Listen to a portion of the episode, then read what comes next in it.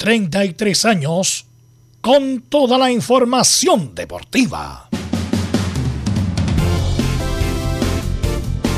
Vivimos el deporte con la pasión de los que saben. Estadio en Portales ya está en el aire con toda la emoción del deporte. Comentarios: Carlos Alberto Bravo, Velos Bravo, Leonardo Mora, Camilo Vicencio, René de la Rosa y Giovanni Castiglione. Reporteros: Luis Felipe Castañeda, Nicolás Gatica, Felipe Holguín, Laurencio Valderrama, Juan Pedro Hidalgo, Rodrigo Jara, Rodrigo Vergara y Alfonso Zúñiga. Producción: Laurencio Valderrama y Nicolás Gatica. Edición: Leonardo Mora. Dirección: Carlos Alberto Bravo. Estadio en Portales es una presentación de Ahumada Comercial y Compañía Limitada. Expertos en termolaminados decorativos de alta presión.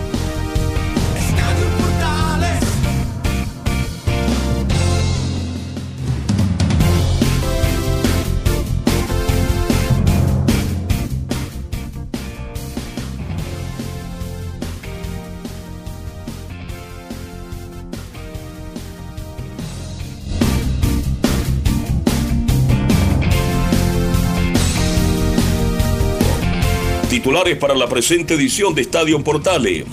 El COVID otra vez tiene en alarma a Colo Colo. Ay, ay, ay. La U es su última posibilidad ganándole al equipo de Unión Calera de poder salvarse directamente de la promoción. En la Católica se han hecho respetar como local y por algo estamos en el primer lugar de la tabla de posiciones. Hablaremos este y mucho más en la presente edición de Estadio en Portales. Vamos con ronda de saludos. Está por ahí nuestro buen amigo Felipe Alguín. ¿Cómo le va? Buenas tardes. Muy buenas tardes, don Carlos Alberto. Muy buenas tardes, don Carlos Alberto. Eh, gusto en saludarlo a usted y a todos los oyentes de Estadio en Portales. Eh, lo que conlleva la Universidad de Chile, hoy en rueda de prensa habló Luis Casanova y se refirió al duelo tan importante que va a tener la Universidad de Chile, diría yo que es uno de los duelos más importantes en el año para el cuadro azul, donde tendrá que enfrentarse a Unión La Calera el día domingo a eso de las 18 horas. Por supuesto, será transmisión de Estadio Portales y también tendremos las declaraciones del jugador. Esto y más en la Primera de Chile. Perfecto, muchas gracias Felipe Holguín. De inmediato saludamos a Nicolás Gatica que nos va a contar todas las novedades de Colo Colo. Otra vez COVID en Colo Colo, Nicolás Ignacio Gatica, ¿cómo te va? Buenas tardes. Buenas tardes a toda la sintonía Estadio en Portales. Sí, otra vez al parecer COVID en Colo Colo porque todavía hay que confirmarlo, pero ya es un secreto a voces que sí habrían casos, pese a que ahí va a ser una burbuja sanitaria. Ayer el lunes lo dijimos justamente que Colo Colo se iba a concentrar exclusivamente para preparar el partido el día sábado ante Deporte Antofagasta, pero lamentablemente digo esta buena, esta mala noticia para el equipo de Colo Colo, pero por supuesto si tenemos novedades las tendremos por cierto y tendremos la palabra del capitán, Gabriel Suazo. Y Católica sigue trabajando intensamente para enfrentar a Everton de Viña del Mar y dar la vuelta olímpica en el Sausalito. Belén Hernández, ¿qué tal? Buenas tardes. Muy buenas tardes, don Carlos Alberto, y a todos los que nos escuchan hasta ahora. Sí, vamos a estar hablando del tema de la venta de entradas que, ya, o sea, se van a poner a la venta eh, hoy día. También vamos a tener las declaraciones de Ignacio Saavedra, quien eh, se refirió a la importancia que ha tenido Cristian Paulucci en, lo que, que ha sido este campeonato y que el, último duelo que, tendrían y que podría ser el último partido y saldrían campeones la Universidad Católica este, este sábado en Sausalito, este más en Estadio Portales. Perfecto, muchas gracias Belinda Hernández y saludamos de inmediato a don Laurencio Valderrama que nos va a hablar de Audax Italiano, Unión Española y Palestina. Laurencio, ¿qué tal? Buenas tardes. Muy buenas tardes para don Carlos Alberto y para todos quienes nos escuchan en Estadio Portales Edición Central. En esta ocasión tendremos, por supuesto, el informe y las reacciones del aniversario número 111 del Autax italiano que lo está celebrando en esta jornada de martes 30 de, noviembre. Y por cierto, también Unión Española que eh, cambió el horario de su partido, la NFP lo cambió, jugará el domingo ante Cobresal por el tema de que el cuadro minero se está jugando la permanencia. Estimas en Estadio Portales. Sí, ese partido está programado para las 21 y va a las 18 horas del próximo día domingo. Bien, eh, están por ahí nuestros comentaristas, nuestros estelares. Carlos Alberto. Camilo. Sí. Juan Pedro de Antofagasta. Ah, es que no revisé. ¿Cómo está Juan Pedro? Buenas tardes, bienvenido. ¿Cómo está usted? ¿Qué tal, Carlos Alberto? Un abrazo tremendo para usted. Este Deportes Antofagasta que empató con O'Higgins y se prepara para enfrentar a la escuadra de Colo Colo. El partido que viene este fin de semana. Vamos a escuchar al técnico y también a uno de los goleadores del CDA, lateral derecho. Eh, opción quizá para que llegue a Católica. Bairo Nieto que vamos a escucharlo también en hace poquito y lo vamos a escuchar en el micrófono de Portales en el informe del Club Deportes Antofagasta. Juan Pedro entonces nos va a contar todo porque se juega un partido importantísimo. Antofagasta recibe al equipo de Colo Colo. Ahora sí, vamos con los estelares. Está por ahí Camilo Vicencio. ¿Qué tal? Buenas tardes. Muy, muy buenas tardes, Carlos, para usted y para todos los auditores de Estadio en Portales. Sí, pues acá ya para la previa de esta última fecha y todo lo que está rodeando la polémica por el balón de oro, más que polémica. Pero bueno, hay, sí, igual hay, ciertos por porque no lo ganó Lewandowski, pero ya lo estaremos eh, analizando en Estadio Portales. Es un buen tema para el inicio del programa porque hay muchas críticas de grandes figuras del, fútbol mundial porque ganó el premio Messi, el volante, el volante argentino. Bien, vamos de inmediato entonces con los titulares que va a leer como siempre don Nicolás Ignacio Gatica López. Nicolás, ¿cómo estás? Buenas tardes, titulares. Claro, exactamente, y comenzamos con el fútbol chileno donde estamos a la espera de la última fecha que se jugará este fin de semana. Recordamos algunas informaciones. Católica y Colo Colo aún pelean por el título pese a que los siete en la primera opción. Ambos están clasificados ya a la fase de grupo de la Copa Libertadores 2022.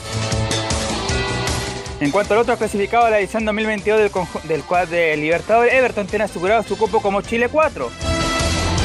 Mientras Audax Italiano y Unión La Calera pelean por el último cupo.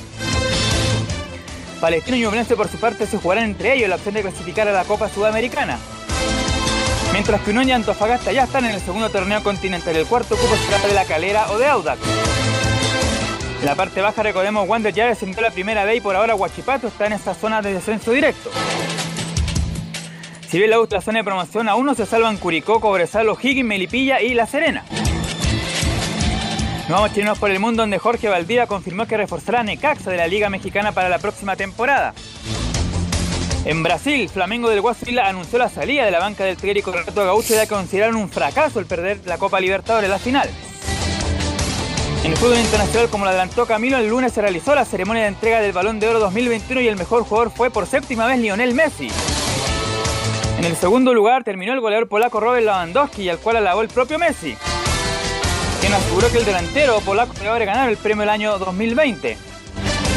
Recordar que la ceremonia no se realizó esa ocasión por la pandemia y Lewandowski ganó el triplete ese año incluyendo los Champions con el Bayern Múnich.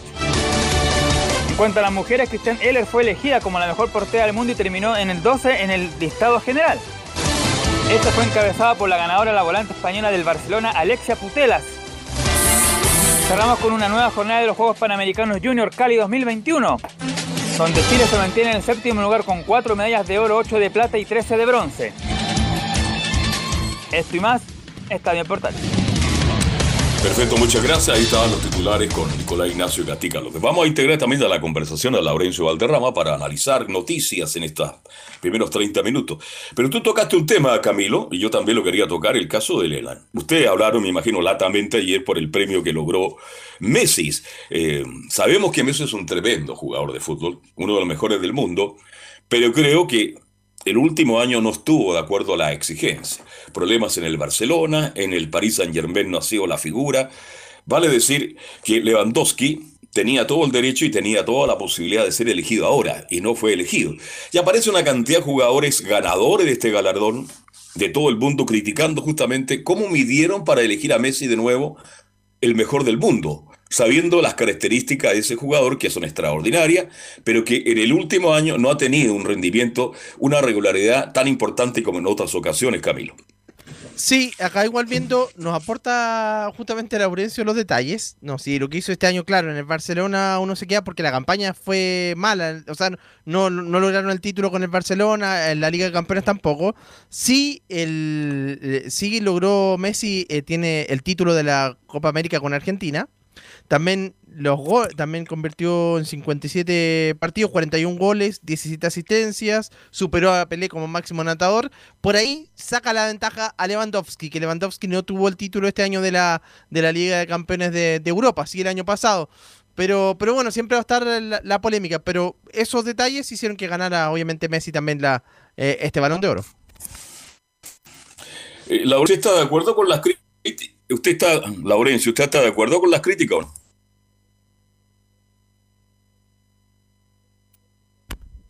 ¿Laurencio? Ahora sí, eh, ¿me escuchan bien, muchachos? Sí. Ahora sí, justamente, mire, eh, algo pasó con, con Don Carlos. Eh, mira, eh, justamente estoy de acuerdo con la elección de, de Lionel Messi, aunque sí lo, lo comentamos eh, anoche, eh, anoche y ayer por interno por Estadio en Portales, que lógicamente siempre es debatible este tipo de, de premios y en atención a que Messi, el mismo Messi, ha, ha- puesto el listón alto en cuanto a todas las veces que ha sido elegido como balón de oro. De, de hecho, hay otra estadística que, no, que, que aporta también ESPN Chile de, eh, y, y el canal ESPN Internacional de las siete veces que fue balón de oro. Y en esta ocasión, tal como en 2009, también anotó 41 goles. Eh, fue curiosamente el, el año calendario donde an- anotó la, cifra más baja eh, de goles en relación a lo que el mismo Messi ha, eh, ha puesto, digamos, en, en, en, en- sus récords. Y marcó 41 goles en 57 partidos, pero, pero claro, como bien lo marcabas tú en, la estadística que manejamos por internet también, que eh, al, al- al hecho de ser campeón y máximo goleador de la Copa América 2021 con Argentina y ante Brasil en Brasil, que eso eh, le, agrega un, detalle importante, eh, también fue máximo goleador de, la, Liga Española por octava ocasión eh, en, esta campaña. Fue campeón de la Copa del Rey también con el Barcelona, no, no nos olvidemos, y además logró la clasificación con la Argentina al Mundial de, eh, de Qatar 2022, además de, superar a Pelé como el máximo goleador en selecciones sudamericanas con 80 goles. Entonces, eh, Messi tiene, y, creo yo, tiene, tiene lo- los galones para haber ganado este año, pero evidentemente como eh, no logró títulos con Barcelona, eh, o, logró solamente la Copa del Rey y no la Liga y no la Champions, entonces lógicamente hay un debate y, es bastante saludable el debate mientras obviamente se haga con respeto y, sin desconocer lo que, lo que ha hecho eh, Messi. Y por cierto, lo, lo de Lewandowski lo agrega el mismo Messi, que eh, él mereció largamente el año 2020, superó a, a, a Jair Miller como, como el máximo goleador del Bayern Múnich, fue, fue, eh, ganó el triplete en esa ocasión, ganó la Bundesliga, la Copa de Alemania y la Champions con el Bayern Múnich el año 2020, entonces claro, como no se hizo el premio 2020 quedó vacante, pero eh, debería eh, haberse entregado el 2020 premio para Robert Lewandowski. Sí, hay mucha crítica, hay mucho comentario. Este, yo creo que no fue un gran año para mí de Messi, no sé. Incluso Ronaldo, eh, Camilo, tampoco tuvo una gran temporada. No sé si pasó con esto de la pandemia, tantas cosas que han ocurrido en el último tiempo, que las grandes figuras no aparecieron. Y yo creo que Lewandowski fue el jugador más regular, el hombre que más mérito hizo. Bueno, ¿quién puede negar los méritos de Messi? Por favor, si no estamos hablando de eso, estamos hablando del momento futbolístico. Yo creo que lo mejor que hizo Messi, en mi modesto opinión, Camilo, fue haber logrado con Argentina la Copa América. Es el distintivo y justamente estaba, mm, era los cuestionamientos, siempre se decía que no había ganado con la selección argentina y además la, Copa América que jugó, uno los, eh, tuvo un, gran campeonato también, entonces es por ahí, insisto, que, que va a sacar, sacar la, la ventaja, pero tenía los méritos Robert Lewandowski para, como para haber logrado también el premio. Ahora, si no era Lewandowski, Laurencio, Camilo y, y Messi, ¿quién? ¿Quién?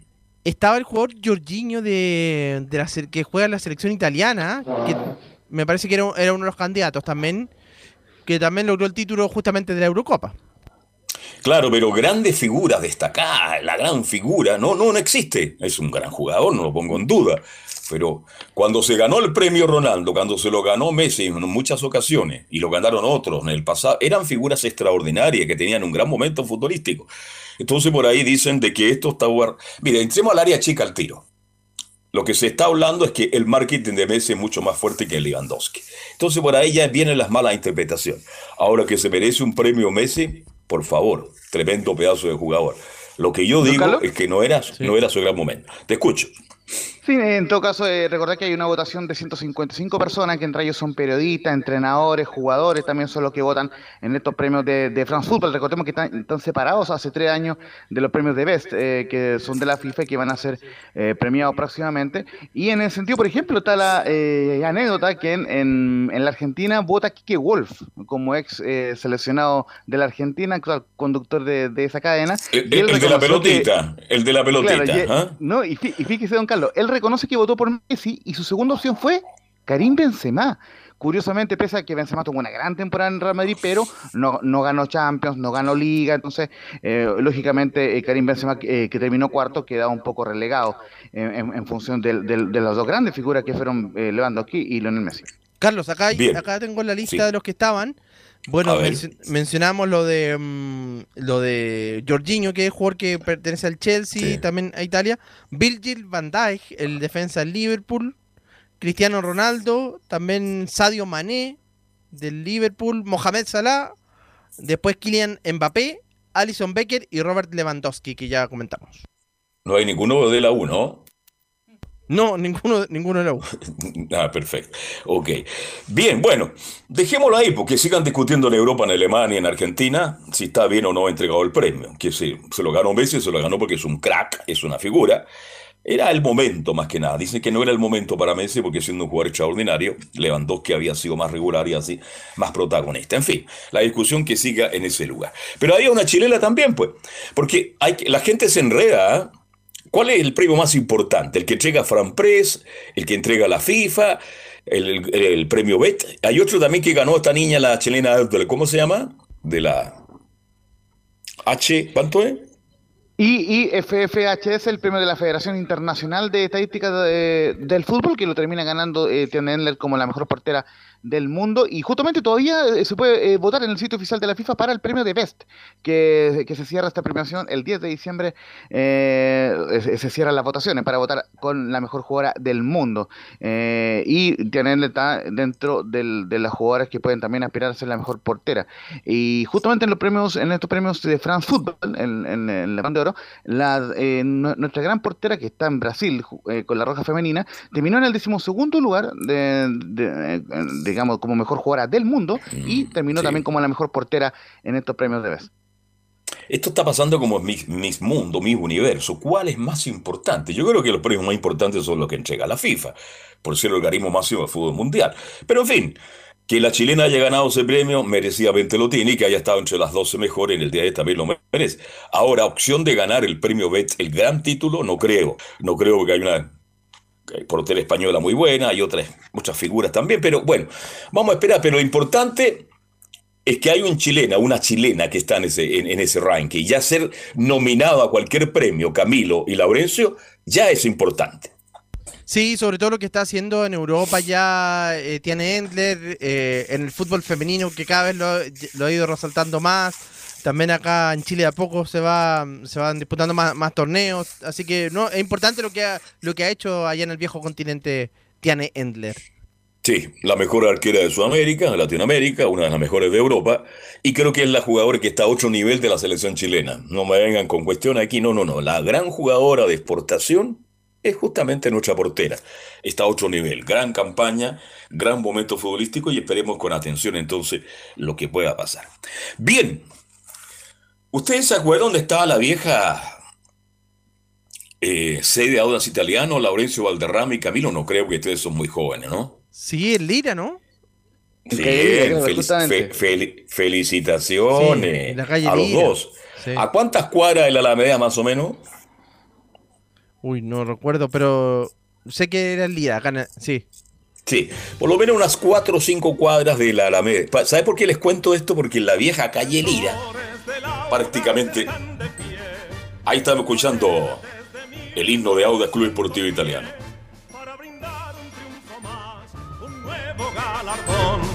club que llevan en su corazón. Hijos de Italia y de Chile bregando van, igual que ayer con el Bien. Saludamos a todos los italianos que llegaron a Chile después de la guerra, que se quedaron en Chile que han aportado al desarrollo de muchas cosas en nuestro país, y principalmente en el deporte. Audax del Llano está cumpliendo 111 años. Y yo, ¿sabe por qué recordaba la vieja sede de Calle Lira? Porque ahí tuve varias veces algunos almuerzos, algunas comidas, y ahí estaba la cancha de hockey. Porque Audax Italiano fue uno de los equipos más importantes del hockey chileno. Ahí están los hermanos Ferralterri, grandes figuras que le dieron grandes títulos, grandes emociones, no solo eh, a Chile los italianos del Audax, más allá del fútbol. y recordar equipos de Audas italiano, hay grandes figuras. Yo sé que hablar de 111 años es largo, es extenso. Hay un arquero que vino de Iquique, Daniel Chirino, y que hasta hace 10 años atrás su mujer se instalaba en el Estadio Santa Lara donde jugara Audax con la bandera de Audax y estaba alentando permanentemente al equipo itálico. Daniel Chirino vino de Iquique, se transformó en una de las grandes figuras en el arco de Audax italiano, con jugadores extraordinarios. Torre, un zaguero central derecho potente, inmenso. Adelmo Llori por la, por la banda derecha, un jugador extraordinario. Hablar, por ejemplo, de Sergio Espinosa, uno de los mejores delanteros del fútbol chileno, seleccionado nacional, Sergio Espinosa. Hablar de Águila por izquierda. En fin, y uno de los grandes jugadores que ha tenido Audas Italiano de estos 111 años de vida ha sido Ramiro Cortés. Para algunos, el mejor volante central. No sé si ahora los de esa época tendrán que aceptar de que tal vez el mejor de ahora fue Arturo Vidal. Pero Audax es parte de la historia del fútbol chileno y en estos 111 años queríamos saludarlo, desearle lo mejor de lo mejor. Y la gran pregunta es, Laurencio y Camilo, en los años 50, 54, Auda jugaba con puros jugadores chilenos. ¿Sabe cuánto público llevaba Auda a los estadios en esa época? 40, 50 mil espectadores. ¿Qué pasó con esos chilenos nacidos de un matrimonio italiano? Se fueron enamorando de Colo Colo, enamorando de la U, de la Católica y de otros equipos y fueron perdiendo el camino que era seguir. Hoy día Audas italiano, Laurencio, usted que lo cubre mejor que yo, ¿Con cuánto público promedio juega cada partido? Justamente, don Carlos, no más de mil personas, eh, con la eh, apertura de los estadios han tenido 500, 700, 800 personas, pero justamente es un hincha fiel, es un hincha que siempre acompaña al equipo y que ha estado en las buenas y en las malas, literalmente, porque el año pasado, recordemos, eh, se salvó en, la última fecha de ir a la liguilla de, promoción o al partido o al partido final, digamos, ante lo de Conce, mientras que este año han logrado una campaña extraordinaria en el tercer lugar del campeonato, con un triunfo ante Curicó van a poder clasificar a la Copa Libertadores, así que muy bien por el Auda italiano que eh, eh, adelantaron un par de cositas que hoy día entrenaron en la mañana y presentaron su nueva camiseta, vuelven a la tonalidad verde para la temporada 2022 y justamente esa camiseta será estrenada este fin de semana el domingo ante Curicó Unido en el Estadio Municipal de La Pintana, eh, así que tienen varios motivos para celebrar en el Auda italiano y bueno, justamente vamos a escuchar un adelanto de las declaraciones que, han emitido jugadores y entrenadores sobre este aniversario de, del Auda con el Vita, Pablo Vitamina Sánchez, técnico de Auda, quien justamente en, declaraciones oficiales al club saluda a la institución por sus 111 años de vida, Emilio Freire. Hola, por aquí Vitamina Sánchez, entrenador de, de Audas. Eh, quiero manifestarme en este momento tan importante para el club, 111 años de vida, 111 años de cantidad de, lindas historias y para nosotros hoy, eh, como cabeza del cuerpo técnico, es un honor poder formar parte de, la institución. Así que un saludo grande y felicitaciones a todos los que hicieron posible que el Audas haya existido y siga existiendo. No, un club muy querido, muy respetado. Sí, eh, Laurencio, Camilo, un equipo muy querido, muy respetado. Yo me acuerdo de los clásicos entre Audas Palestino. He leído mucho de la revista Estadio. No, esos partidos yo no los vi, pero he leído mucho. 40.000 personas, con equipos extraordinarios. Para usted, en la larga historia de Audax Club Esportivo Italiano, ¿cuál cree usted que ha sido la gran figura que ha entregado no solo a Audax, sino que al fútbol chileno, Audax Club Esportivo Italiano, Camilo y Laurencio? Uy, son varias las, las figuras. Mm, a ver, igual me voy a quedar me voy a quedar con una reciente en realidad también. Pero no, es de los históricos, pero me voy a quedar con Villanueva que le ha aportado, pero pero eso en tiempo reciente, pero pero más atrás tiene que haber mucho más. Sí, no. Justamente lo que, lo que marcado usted, eh, don Carlos Alberto, el gran Daniel Chirino y otro y, y, otra gran figura que la gente un poco se, olvida porque está radicada en México y son espectacular Ah, ahí quería llegar yo. Pues. Y como usted, como usted suele decirlo, me pongo de pie para hablar de Don Carlos Reynoso que jugó en, en, el Audax a fines de los 60. Sí, les voy a contar una historia. ¿eh? Yo sé que a la gente le gusta la historia. Yo jugaba por las ediciones menores de Everton y después me fui a Católica, perdóneme, me ¿ah? En ese tiempo ahí atrás. Bueno, después no seguí la carrera, no seguí jugando fútbol. Y un día Everton jugaba con Audax Club Esportivo Italiano. Yo nunca he tomado una gota de alcohol, Laurencio y Camilo. No se rían, ¿ah? Nunca. Ni tampoco fumo. Pero siempre me gustó bailar. Entonces esa noche, el sábado para el domingo, bailé hasta las 3 de la mañana. Me acosté como a las 3 y media.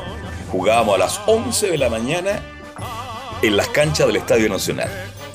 Con Audax Club Esportivo Italiano. Y el técnico de Everton, señor Olivares, me dice, Carlos Alberto, vas de 6, no de 8, vaya a jugar de- para tomar a un jugador que ya juega en primera división. ¿Y quién le digo yo? Carlos Reynoso. Uh. Así que cuidado con la pared Reynoso porque el 2-1 perfecto lo hacen permanentemente. Me dio un... Ahí le Carlos Reynoso. Porque yo llegué mal. Dormí muy...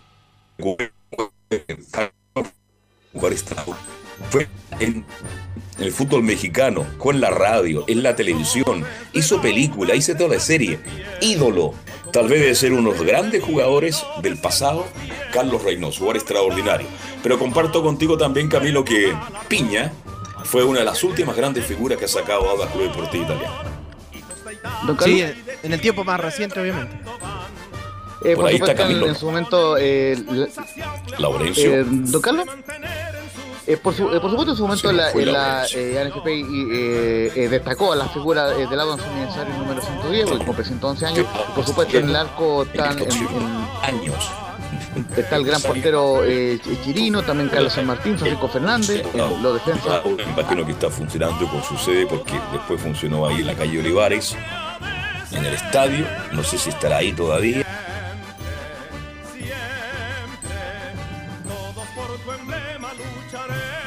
Sí, justamente lo, que mencionábamos recién, eh, muchachos, esta, gran historia del Audax con Daniel Chirino, Carlos San Martín, portero emblemático, de- defensa importante como Ascanio Cortés en su momento.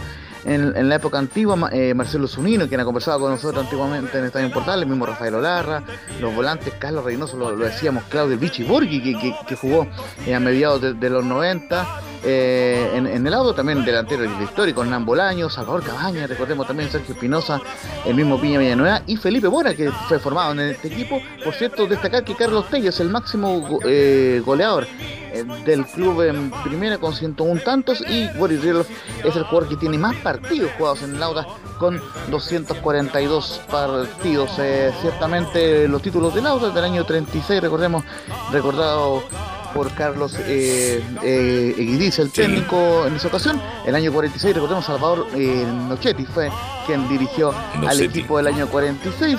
Eh, posteriormente vino el título del 48 y en el cuarto título fue del año 57 de la mano del aislado Epacosi consiguiendo 34 puntos.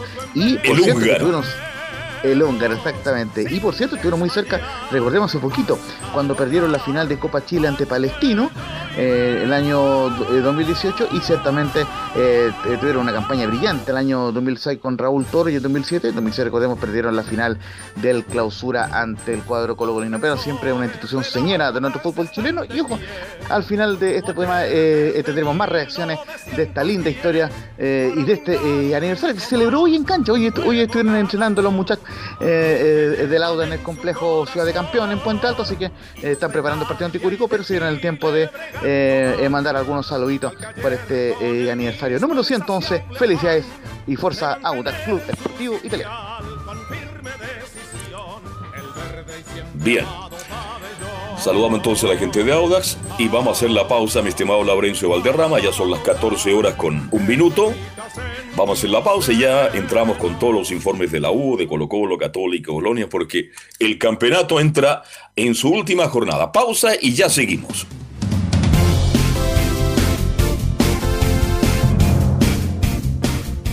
Radio Portales le indica la hora.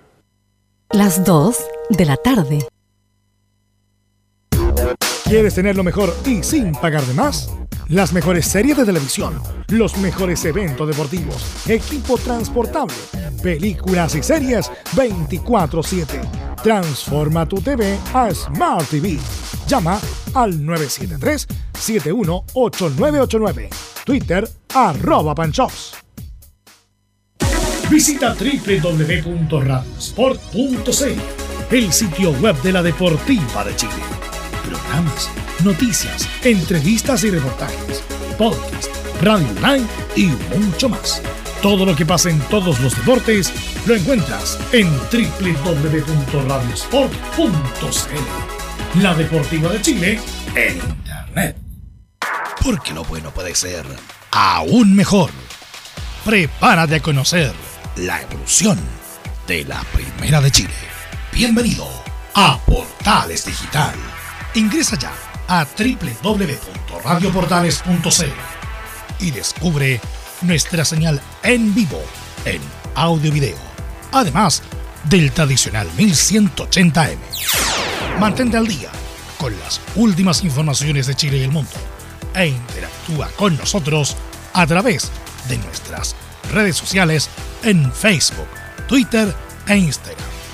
Recuerda www.radioportales.cl La nueva multiplataforma de la Primera de Chile ahora es aún mejor. Termolaminados de León, tecnología alemana de última generación. Casa Matriz, Avenida La Serena, 776 Recoleta. Foro 22 622 56 76. Termolaminados de León. Desde todo Chile. Desde todo Chile. Y para todo Chile. Y para todo Chile. Portales Digital está en todas partes. www.radioportales.cl Entre Marco Grande y Marco Chico, media vuelta y vuelta completa. Escuchas Estadio en Portales, en su edición central. La primera de Chile, uniendo al país, de norte a sur.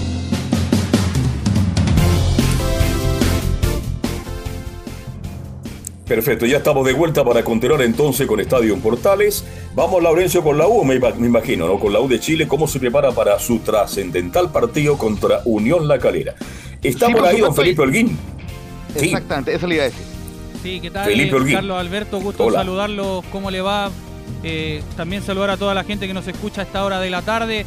Eh, sí, como lo mencionaba en titulares, en la Universidad de Chile hoy día habló en conferencia de prensa eh, tras eh, eh, lo que fue este duelo ante Unión La Calera,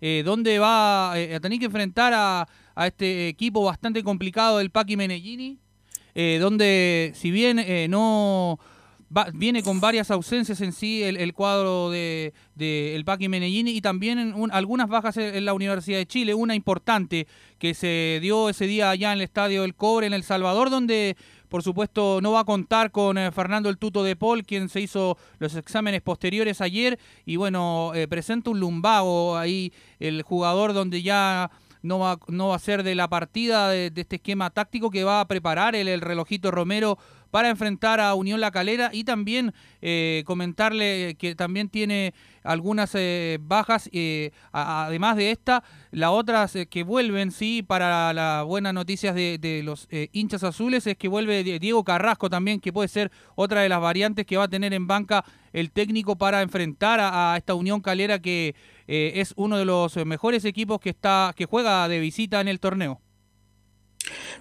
Mire, yo vi a, ¿nos viste Camilo a Calera? Yo la vi el fin de semana. Le faltan como cinco o seis jugadores. Es un equipo absolutamente abordable. Claro, para cualquier otro equipo, menos para la U. Porque la U juega tan mal que las estadísticas son muy claras. Es colista de la segunda rueda. Si por algo la U está donde está. Último en la segunda rueda. Y vi jugar a Calera pensando justamente en el partido con la U. Y tiene ausencias muy importantes. Así que Vamos a ver que, cómo le va a la U en, en- justamente en la sexta región en un partido duro y complicado.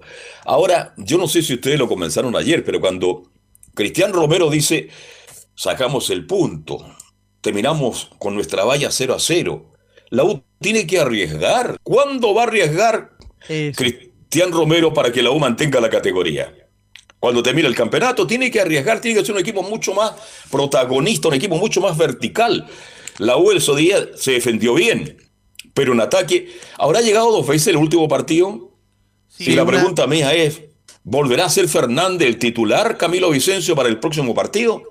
Sí, una de fue una de, de, de la Ribey en el primer en el primer tiempo y después otra en, prácticamente en el segundo, pero pero claro, lo- eh, eso es lo que le está faltando justamente a la U, Carlos, la- las llegadas en el la- las, lle- las llegadas, pues arriesgar arriesgar más por el momento ahora. Carlos, Felipe, continuemos con el con el informe. Sí, y al respecto también, eh, una de las bajas que va a tener esta Unión Calera es Matías Fernández, quien eh, se fue expulsado tras una fuerte infracción ante que le cometió ahí a, un jugador de Deportes de La. Serena. Sí, Laurencio.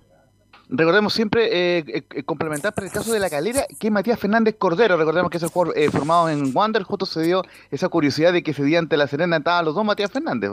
Pero el, el Matías Fernández que fue expulsado fue Cordero, eh, el jugador de la calera y formado en Wanders. Así es, y de hecho fue el que le cometió la falta a Leandro Usted me Díaz. está hablando de Matías Fernández, el de, el de Serena, el de Colo Colo, porque Matías Fernández es todo un caso. Por Dios, qué simpático Matías Fernández, qué bueno fue. Yo no sé hasta cuándo va a jugar Matías Fernández. No ha sido mucho aporte tampoco en Serena, ingresó en los segundos 45 minutos.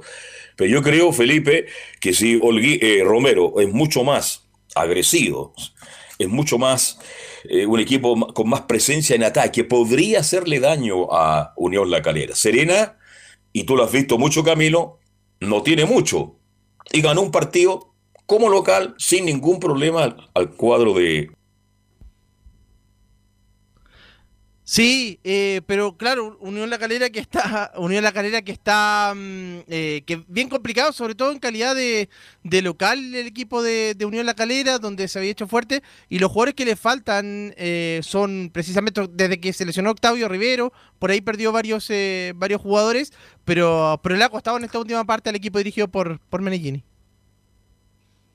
Sí, de hecho, ¿qué les parece si pasamos a revisar las primeras declaraciones de Luis Casanova, quien habló hoy en el Centro Deportivo Azul, donde menciona, tenemos que ir a buscar el triunfo? Bueno, como dices tú, un partido importante, lo, lo sabemos, somos conscientes, estamos tratando, estamos trabajando de la mejor forma y sabemos que el partido depende de nosotros, así que tenemos que ir a, buscar el triunfo. Ahí estaban las declaraciones de Luis Casanova, quien hablaba en el Centro Deportivo Azul al respecto de este duelo tan importante, tan trascendental que va a tener que enfrentar la Universidad de Chile ante una Unión La Calera que va a buscar eh, eh, la zona de torneos internacionales, por supuesto, es uno de los equipos que mejor juega de visita, pero la Universidad necesita ganar, la Universidad de Chile necesita ganar sí o sí y eh, poder llevarse esos tres puntos que le sirvan de, alivio para poder salir de la zona de promoción que lo mantiene en estos momentos y así eh, poder eh, respirar un poquito más tranquilo. Oiga, cuente, eh, la U está entrenando normalmente, entrena hasta el día viernes, me imagino. ¿Se va a concentrar la U? Definitivamente. Porque este partido debe ser el más importante de los últimos tres años para la Universidad de Chile. La U está obligada, Felipe, tiene que ganar y se salva de inmediato, pero tiene que ganar. Si empata, no volvamos a sacar la, la calculadora y a buscar que si gana Iquique, si pierde Palestina y si gana Pakistán y si Italia no llega al segundo. No. Lo que la U tiene que hacer es ganar este partido para evitarse cualquier tipo de problema. Y esa es la gran duda que yo tengo con este equipo, que no da el ancho, que es un equipo que no, teniendo buenos jugadores, pero colectivamente este equipo nunca funcionó. Este equipo juega mal. Este equipo, más allá del nerviosismo, de la tensión, de todos los problemas que pasan en el fútbol y en la vida, y le está pasando la cuenta a la U, futbolísticamente este equipo de verdad juega horriblemente mal. Entonces, ¿le alcanzará a la U siendo más ofensivo, Romero? atreviéndose a atacar mucho más a Calera para lograr el resultado que realmente necesita? Esa es la gran pregunta que se hacen los hinchas de Universidad de Chile. Claro, de hecho la Universidad de Chile eh, tuvo día libre ayer y eso causó mucha polémica también porque eh, si lo comparan con otros equipos que están peleando el campeonato, que están jugándose cosas más importantes también, pero les dieron día libre y bueno, hoy día volvieron a entrenar y, eso causó un poco de molestia a los hinchas. También se lo preguntaron en conferencia de prensa ahí al chino Luis Casanova, pero empieza ya la Universidad de Chile a sufrir y también un poquito con la calculadora porque tiene que empezar a mirar también otros resultados. La U sí depende de ellos mismos, tiene que ganar y ya después ver si es que eh, pueden salir otros resultados que le favorezcan para no irse al descenso directo y, y por último salir de esta zona de promoción. Ganando Tiene que ganar. Camilo, la U tiene que ganar, nada más. Si De la hecho- U gana, se salva de todo. Exactamente, por eso es el momento de, de arriesgar en, en este el último partido, ganando, no dependen de nadie más, así que es el momento de, de ir. Y sobre todo contra un rival que, que como lo comentábamos, no viene de la mejor, no viene de la mejor manera, sí está en la parte alta, pero mm, viene de derrotas contra la Serena precisamente ahora. Yo vi el partido y no jugó bien, un equipo que yo lo he seguido mucho.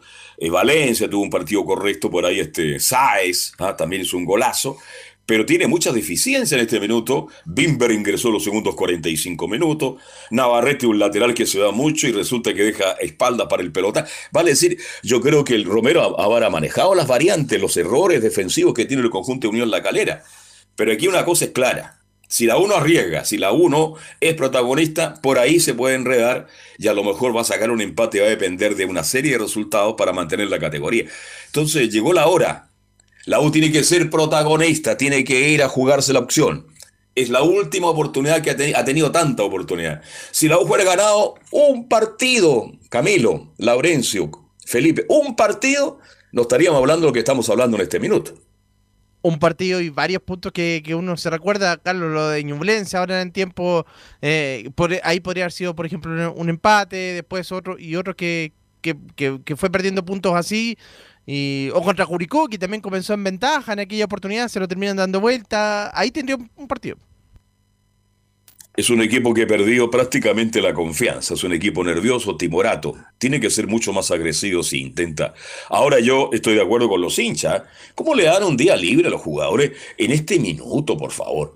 Si eh, te- terminan de jugar el domingo, quedan libres y van a tener harto tiempo para descansar. Por favor, ¿qué pasa en la U? ¿Cuál fue la determinación? ¿Será, el, a lo mejor el preparador físico recomendó que descansara el plantel? ¿Usted sabe algo al respecto? ¿Por qué tomó esta determinación la U, Felipe? Sí, al respecto se lo preguntaron a Luis Casanova en la conferencia de prensa y él dijo que era más que nada porque ellos merecían un descanso al igual para recuperar eh, eh, lo del partido que habían tenido contra Cobresal. Es por eso más que nada que fue el día libre que les dieron a los jugadores por una cosa de recuperación eh, física.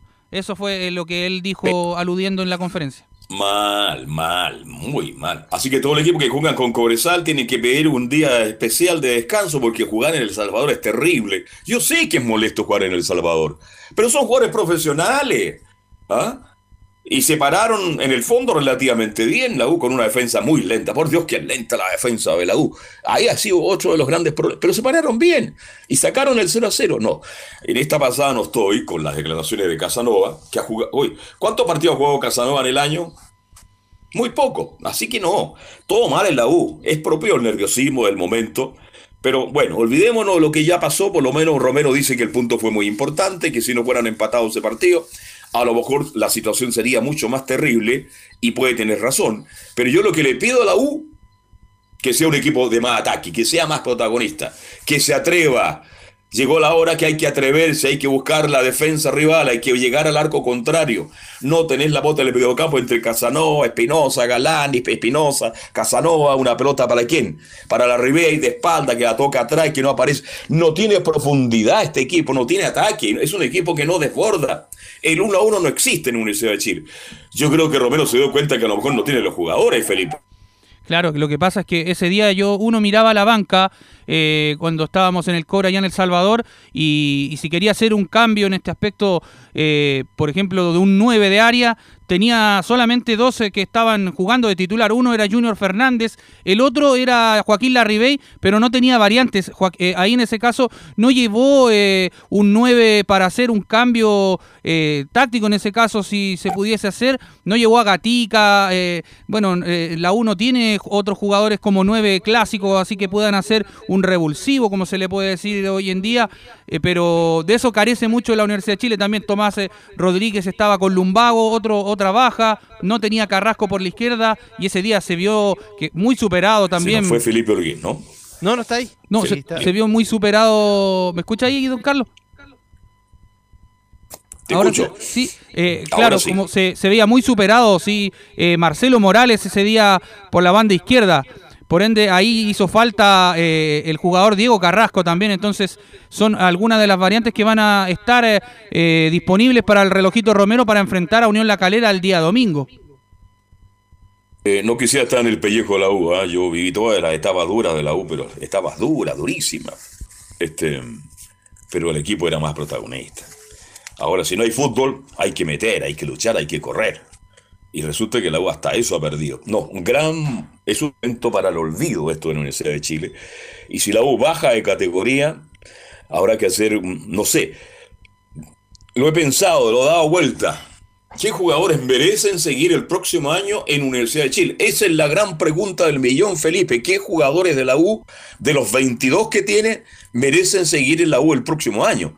Y yo creo que los dirigentes lo tienen claro. Yo creo que están trabajando. Si estos tipos que llegaron no son tontos. Deben tenerlo todo más o menos preparado para saber si se salva la U, quiénes siguen. Pero aunque se salve la U, yo creo que muchos de los jugadores que ya hemos conversado, ya a lo mejor pueden ser mucho más de siete los que tienen que dejar la tienda azul. Sí, de hecho son nueve aproximados de los que terminan contrato ahora a fin de mes. Entre ellos está Fernando De Paul, quien es una de las bajas que va a tener la U. ¿Qué le parece si pasamos a escuchar una segunda declaración de Luis Casanón donde se refiere, Fernando es un jugador importante para nosotros? Sí, bueno, eh, Fernando, como dices tú, un jugador importante para nosotros. Eh, bueno, ese día se vio que tuvo un golpe súper fuerte, está de hecho cerca mío. Pero nada, hay que confiar en todo lo que tenemos. Eh, Cristóbal también se trabaja muy bien, es un muy buen arquero también. Y, nada, tenemos que estar todos remando y creo que estamos todos preparados para, para enfrentar este duelo y, y el que tenga que jugar, el que decida el entrenador por jugar, creo que lo va a hacer de la mejor forma posible. Ahí estaba Luis Casanova, don Carlos Alberto, quien hablaba al respecto de, de lo que va a ser este esta gran baja que va a tener la Universidad de Chile, de no va a poder contar con Fernando De Paul, el hombre que había sido titular en varios partidos. Ahora es la oportunidad de Cristóbal Campos, eh, hombre que también había sido titular, pero en Copa Chile, partidos con eh, Fernández Vial, que jugó también entre otros, y con San Luis de Quillota. Y jugó Copa Libertadores, acuérdense. También ¿Se sí, con el no? Inter de Porto Alegre, debutó allá Claro. en, en el Beira que Río.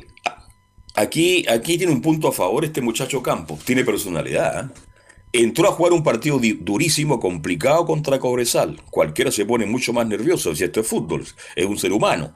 No, las pelotas que recibió, que no fueron muchas, remates rectos, no con mucha potencia, pero mostró seguridad, este, mostró personalidad. Y para jugar en el arco hay que tener personalidad. Así que yo creo que se le abre una gran opción el camino Marcelo Vicencio a Campos para a lo mejor quedarse. Si es que se va De Paul, si los dirigentes ya tienen decidido que De Paul se vaya, Campos tendría que aparecer como el titular.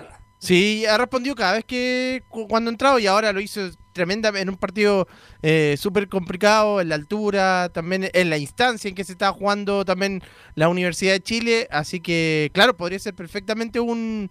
eh, si es que se va de Paul, ser el titular y que traigan a otro. Ahora le hago una pregunta al panel antes de seguir con el informe de Felipe. ¿Usted le, le renovarían a Larry Bay? La pregunta que hice, ¿no? ¿A Larry no me Bay? escucharon. Sí. ¿Por Yo qué? sí, le renova- yo sí le renuevo, Ya. Carlos. Pese a que no Sí. ha convertido, pero no es culpa de él en realidad, no es todo culpa de él, es del equipo también eh, en realidad. No, Correcto. Por eso hago la pregunta, porque yo estoy escuchando crítica. Hoy día en la mañana me dijo, no, la Rebey un tronco, el tipo la, tiene que empujarla, el tipo no se sabe engancharte. Oye, le dije, si no fuera sido por la Rebey, ¿dónde estaría la U? ¿Mm? Porque los hinchas de la U son así, apasionados. Son tan apasionados que no miran más allá del aporte de la Ribey. Y estoy contigo, Camilo. ¿Quién le entrega una pelota con ventaja a la Ribey? ¿Quién lo destapa a la Ribey en la U? Si la U no tiene puntero. Oiga, hasta aquí el amigo Fernán Junior, el Pantera, no sé cómo le dicen, el bicicleta, ahora que ya viene la Navidad, ahí en San Diego se venden muchas bicicletas, no ha hecho ninguna jugada interesante, no ha hecho ningún aporte al cuadro de la U lo trajeron como puntero derecho por la velocidad para abrir de Sí, no, no estaba físicamente Junior, Junior Fernández y quedó demostrado en ese partido con, con Cobresal también y, y en los, y en los anteriores. Sí, Laurencio. No, eh, solamente eh, marcarle el dato que lo, que lo dijimos ayer eh, con, con Belu Bravo también, que eh, Joaquín Larriguey es el tercer máximo goleador del campeonato con 20 goles, pero solamente ha marcado un gol en los últimos nueve partidos y por eso es que los hinchas de la U están eh, tan críticos con lo de Larriguey. Pero pongo, por ejemplo, el caso de Gonzalo Sosa, 22 goles también en Milipilla y, ciertamente Gonzalo Sosa es quien ha sacado adelante al cuadro en, en Melipillano, que también ha estado bien complicado en la tabla. Entonces, lógicamente, eh, se entienden los cuestionamientos eh, por la sequía del Bati Larribey, pero se le, se le debería renovar la próxima temporada porque igualmente son, son 20 goles de la campaña.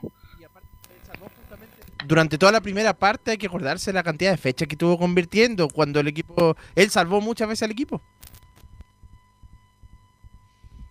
Sí, de hecho salvó Y- varias, varias de lo que mencionas tú, Camilo, es importante. De hecho, eh, lo otro que quería comentar, eh, que también tiene que ver con Melipilla, que ahí tocaba el tema Laurencio, es esta denuncia que también hablan de, lo- de los contratos, eh, de esto de las platas negras de Velá hace unas semanas que reveló ahí Deportes La Red al respecto del incumplimiento que tiene Melipilla. De hecho, se va a saber el día jueves y esto le puede traer muy buenas noticias a la Universidad de Chile.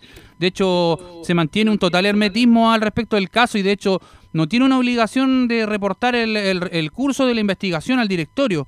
Eso significa que esto va a estar en el tribunal y podría venirle una, una grave sanción a- al cuadro de Deportes Melipilla. De hecho, hoy en conferencia de prensa eh, se le preguntó a, a Casanova. perdimos contacto con Felipe Olguín. Ahora sí, eh, como les mencionaba, se, eh, Luis Casanova habló al respecto de esta denuncia que se le va a interponer a- por irregularidades a, a Deportes Melipilla. ¿Qué les parece si pasamos a escuchar la última declaración donde dice tenemos que, eh, donde dice acá tenemos que ganar ese partido?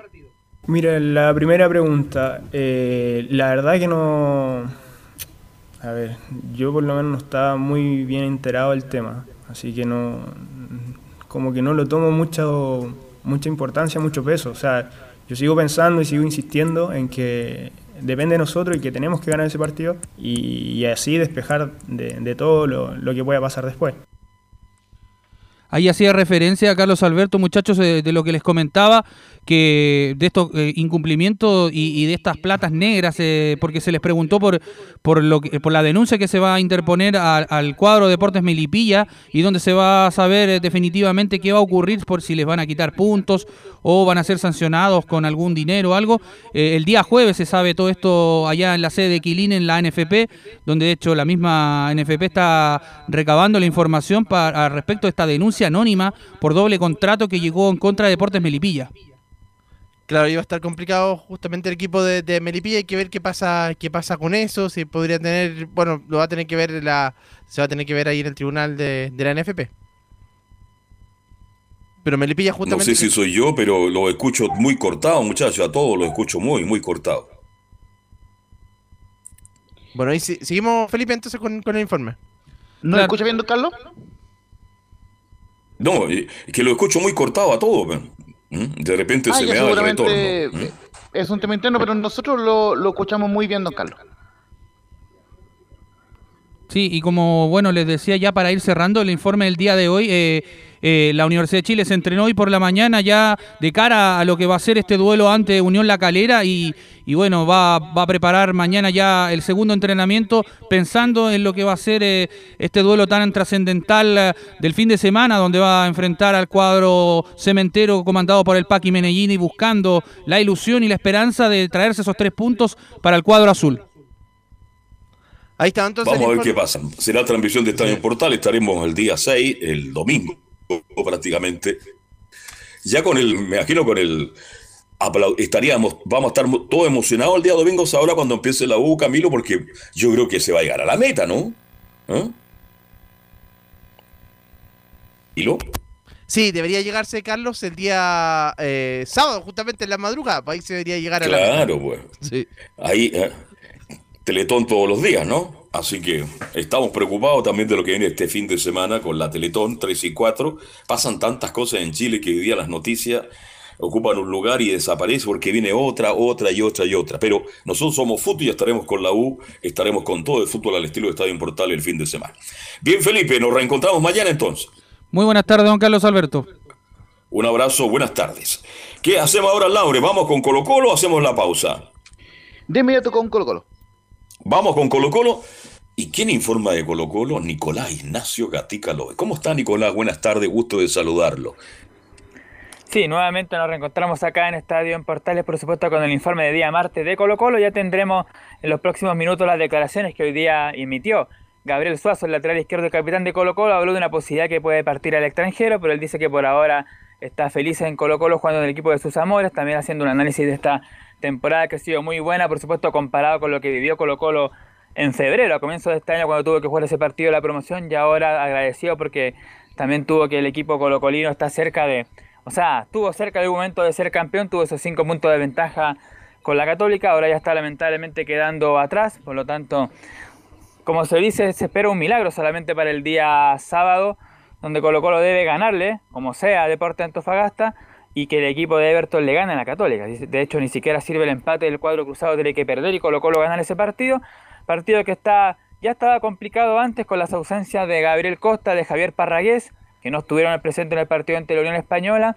Y ahora, claro, estos mismos jugadores Costa Parragués y no recuerdo qué más, que el propio presidente de Blanco y Negro, eh, Bahamonde, dijo, perdón, Valladares dijo de que no iban a viajar justamente este fin de semana esos jugadores, por lo tanto ya tendrá esas bajas y por supuesto también lo que pasó hoy día en el estadio monumental, estos famosos eh, antígenos que fueron los que justamente determinaron que podría haber, podría haber algún caso, un posible nuevo caso de COVID 19 y mañana por supuesto con los exámenes ya realizados definitivamente del test PCR ahí se va a saber si en definitiva hay más contagiados o no.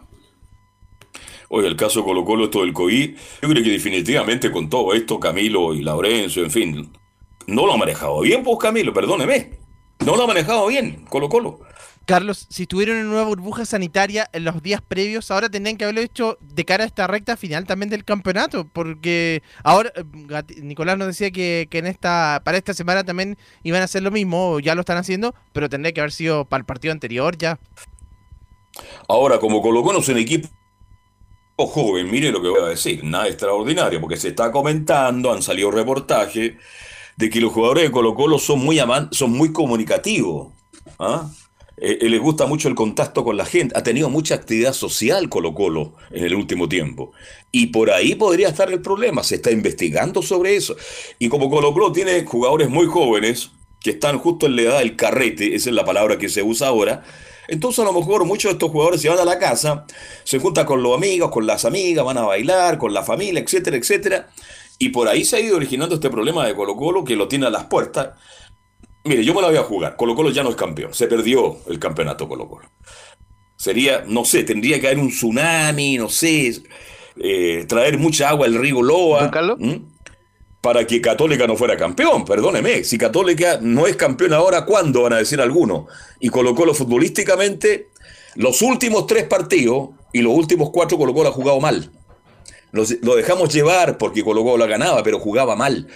Y quedamos, prácticamente yo quedé muy claro el, fin de semana que el plantel de Colo Colo es muy limitado, teniendo buen plantel en comparación al plantel de la Católica. ¿Qué tiene la Católica? Un plantel avesado, experimentado, de jugadores grandes, que están hechos para las grandes instancias.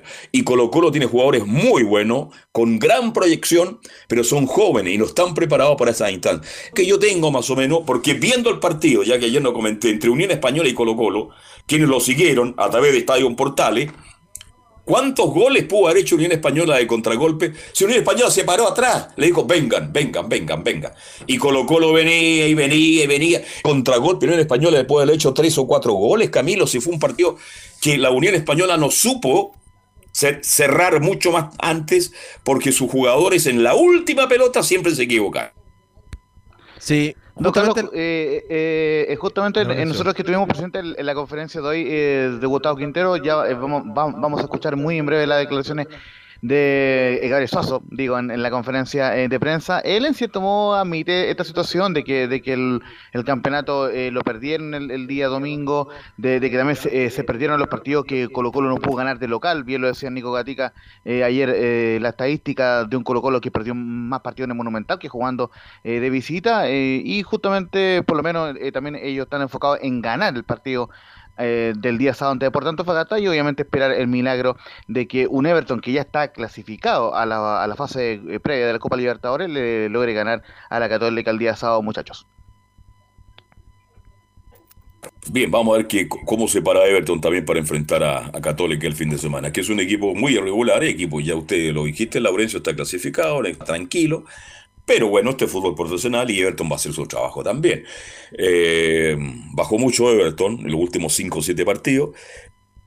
Así como están las cosas, no. Yo creo que Católica definitivamente, si no gana por goleada a Everton, va a empatar, fíjese. Mire, mire los extremos, si no gana por goleada, porque Everton comete muchos errores defensivos. De que desapareció Pereira, que hacía con Pereira, Barroso y Oyarzún las mejores defensas del campeonato y con Zúñiga, que también está eh, lesionado, Everton no ha vuelto a jugar tan bien en forma defensiva. Porque el Boquita Sensini es un técnico absolutamente defensivo. Así que vamos a ver qué pasa, pero en la vida siempre hay que tener esperanza por Nicolás Gatica. Los milagros existen en la vida y en el fútbol, Nicolás. Claro, no, como dice la esperanza, lo último que se pierde y Colo Colo, bueno, ciertamente en el 2010 tuvo quizás la esperanza, de hecho ahí se, se junta algo, porque en, el, en, ese partido cuando Colo Colo pierde el título, el 2010 justamente en el último partido Católica juega con Everton, esa vez fue en San Carlos de Apoquindo cuando el cuadro cruzado golea 5-0, de hecho el equipo Viña Marino, por lo tanto nuevamente ahora Everton se cruza en el camino de la UCI de Colo Colo en el último partido. Y seguramente este fin de semana va a pasar lo mismo. Y ahora sí, ya pasamos a escuchar por supuesto Declaraciones de Gabriel Suazo, que habló por supuesto hoy día en el Estadio Monumental como capitán del equipo. Le escuchamos la primera, con lo que tiene que ver con esto de los casos de COVID que ha tenido el equipo Albo. Dice la 1, es lamentable lo que pasó, estamos cumpliendo todos los protocolos. Sí, bueno, es lamentable porque nosotros cumplimos todos los protocolos, estamos en una burbuja sanitaria, eh, comemos solo en nuestras habitaciones, compartimos lo mínimo entre nosotros, no nos vestimos en el camarín y, que sigan saliendo estos antígenos, algunos positivos. La verdad que lamentable, es triste, pero el COVID es así. Esta, este virus que nos afecta a nosotros, nos afecta a nivel país, a nivel mundial, como lo dijiste tú, es así. O sea, tiene un mínimo contacto en el día y te puedes contagiar. Entonces, si es por eso, no tendríamos ni siquiera que entrenar para no poder tener contacto.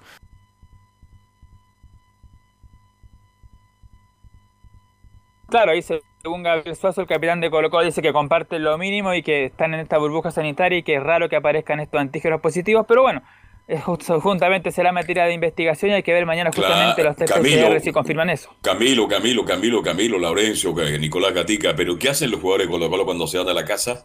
Eso, ¿Qué hacen con el amigo? ¿Qué hacen con el amigo del barrio de la esquina? ¿Cuánto asado fin de semana?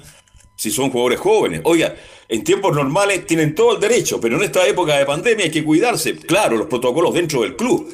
Si la investigación que usted está haciendo es también fuera del club, ¿qué pasa con estos jugadores jóvenes? Imagínense, ¿qué edad tienen los jugadores de Colo Colo, los, que aparecieron ahora? 20 años, 19 años. Les gusta pasarlo bien, pues si es parte de la vida. Tampoco nos van a colocar tan rigurosos, pero cuando ellos asumen la responsabilidad de ser jugadores profesionales, saben a lo que están expuestos, a las exigencias. Y en la vida, el tipo que no es profesional no va a tener éxito. Así que esa es la duda que tengo, Camilo, que después, que dejan Colo Colo la concentración y que llegan a sus casas.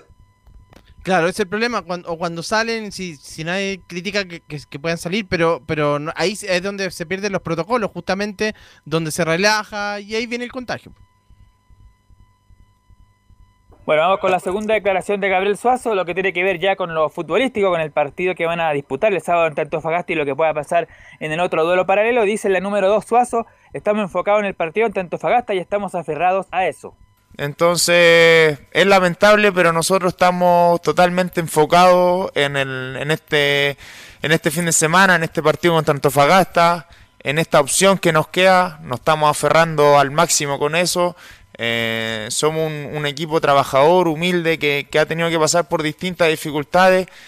Eh, lamentable y muy triste por, por, ese sentido, pero con muchas ganas, con mucha fe y esperanza de, del fin de semana hacer un gran partido, conseguir esos tres puntos y luego esperar que, suceda lo que todos queremos con, con Everton y Universidad Católica, pero eso ya escapa de nuestra mano, simplemente pensando en el partido de Antofagasta.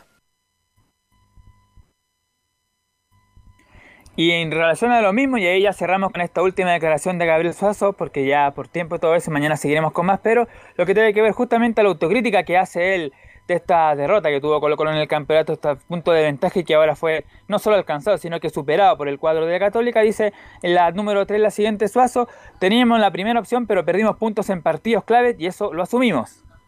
Eh, bueno, obviamente nosotros teníamos la primera opción y, perdimos puntos importantes y eso lo asumimos y colocamos el pecho a las balas y aquí estoy yo para, asumirlo en, todas las letras. Eh, perdimos puntos importantes eh, en partidos clave. Lamentablemente, obviamente uno no, toma como excusa, pero también perdimos puntos por, por muchos contactos estrechos que se nos puso en, en varios partidos. Eh, pero eso ya está, lamentablemente sucedió. Eh, nosotros fuimos a entregar y hemos entregado el máximo de, cada uno de nosotros en cada partido para poder ganar, para poder tener esos tres puntos. Eh, por distintas situaciones no lo hemos podido lograr. Para esto entonces un poco en cierta forma la, autocrítica justamente que hace Gabriel Soso sobre este y reconoce justamente que fueron principales responsables ellos en este pérdida del título que justamente va a pasar el partido frente Antofagasta. Así que eso en el resumen de Colo Colo, esperando justamente hoy día en la tarde o a más tardar mañana estos exámenes de antígeno, el examen PCR y ahí se va a determinar si hay más casos positivos o no, por el momento, como decíamos, solamente Costi y Parragués son los que ya seguro no viajan el día sábado ante Deporte de Antofagasta. Y el profe Quintero. Y el profe Quintero. No viaja a Costa. claro.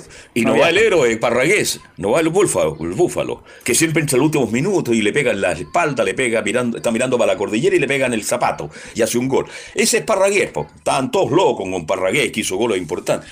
Colo Colo necesita un 9. Y ahí estoy con Quintero. Oiga, Santos, ¿sigue en Colo Colo? sí, sigue, pero ahí hay otro que está también, bueno, obviamente no era el centro delantero que pidió Quintero, llegó por, por más, que nada para, para intentar de, ayudar, pero no demostró nada eh, el venezolano.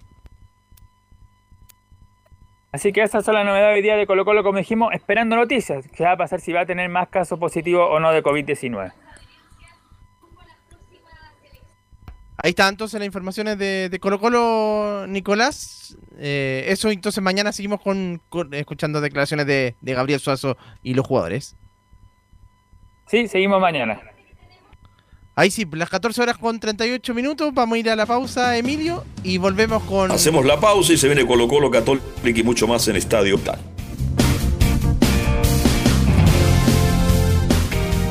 Radio Portales le indica la hora. Las 2 de la tarde, 38 minutos. Ahora más que nunca, quédate en casa y disfruta de algo rico sin pagar de más. Somos de la casa, una delicia al paladar. Conoce nuestra variedad de waffles, sándwiches, empanadas de horno y mucho más. Contáctanos vía WhatsApp al más 569 5018 3008. Atendemos todas las tarjetas de crédito y red compra. Infórmate más en nuestras redes sociales, en Instagram y Facebook. Recuerda, somos de la casa, una delicia al paladar. Durante esta emergencia sanitaria, realicemos actividades junto a nuestros niños, niñas y adolescentes. Intentemos solucionar los problemas con diálogo y conversando sobre las emociones que surgen estos días. Que ellos confíen en sus padres o adultos cuidadores puede evitar el consumo de alcohol y otras drogas. Si necesitas ayuda, ingresa a senda.gov.cl o llama al 1412. Senda, Ministerio del Interior, Gobierno de Chile. Visita www.radiosport.cl, el sitio web de la Deportiva de Chile. Programas, noticias, entrevistas y reportajes, podcast, radio online y mucho más. Todo lo que pasa en todos los deportes lo encuentras en www.radiosport.cl. La Deportiva de Chile en Internet. Comercial IAC y Compañía Limitada. La mejor calidad mundial en laminados decorativos. Comercial IAC y Compañía Limitada es Vertec en Chile. San Ignacio 1010, Santa Rosa 1779, Avenida Mata 446 y Portugal 501. Comercial IAC y Compañía Limitada es Vertec en Chile. Desde todo Chile. Desde todo Chile. Y para todo Chile. Portales Digital está en todas partes. www.radioportales.cl Un acercamiento electrónico a todo lo que pasa en el fútbol. Escuchas Estadio en Portales en su edición central. La primera de Chile, uniendo al país de norte a sur. Y ya estamos de vuelta en Estadio en Portales. Vamos con quién ahora? Vamos con Universidad Católica. Belén nos va a contar todo qué pasa con la Católica, favorito para ser campeón. Belén, buenas tardes. Muy buenas tardes, don Carlos Alberto, y a todos los que nos escuchan a esta hora en Estadio Portales. Eh, sí, bueno, eh, la Universidad Católica va a tener un duelo que podría ser el último y que los de, del torneo nacional, bueno, y sería un, eh, un tetracampeonato histórico, pero eh, todavía lo toman con cautela, eh, paso a paso, como se dice en San Carlos de Apoquindo.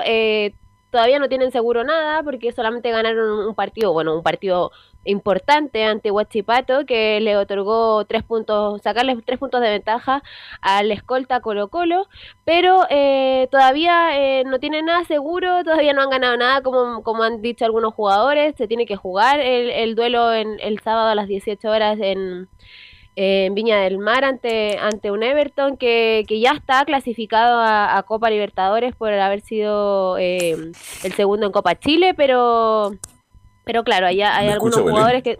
Sí, ¿usted no me escucha? Belén. ¿Me escuchan los demás? Sí, estamos, Sí, Belén. sí. Ahora la escucho. ¿Por qué se va la señal de repente? Mm. Ahora la escucho bien, Belén. Ya. Eh, bueno, el tema de las entradas, eh, se había mencionado que comenzaba a la- a las 14 horas de hoy, pero eh, eh, hubo inconvenientes, eh, al parecer, no es nada oficial todavía, porque Everton no ha emitido ningún comunicado, pero por lo que han mencionado algunos hinchas, parece que hackearon la página de entradas y no carga el, el sitio web donde están vendiendo esta, estos boletos para, para el duelo del próximo sábado, que va a ser a las 18 horas, y se van a vender eh, 13.000 entradas, van a estar a disposición, de las, que, de las cuales 8.000 van a ser para, para los cruzados. Así que van a estar eh, prácticamente de local, porque 8.000 8.000 y algo son el aforo que hay en San Carlos de Apoquindo, así que va a ser como la misma cantidad de gente que juegan, que jugaron ante frente a Huachipato. Claro, digamos que el aforo total en Sausalito es de 21.000 personas. Si están autorizadas 13.000, van a llegar 15.000. Y Católica es local. Así que.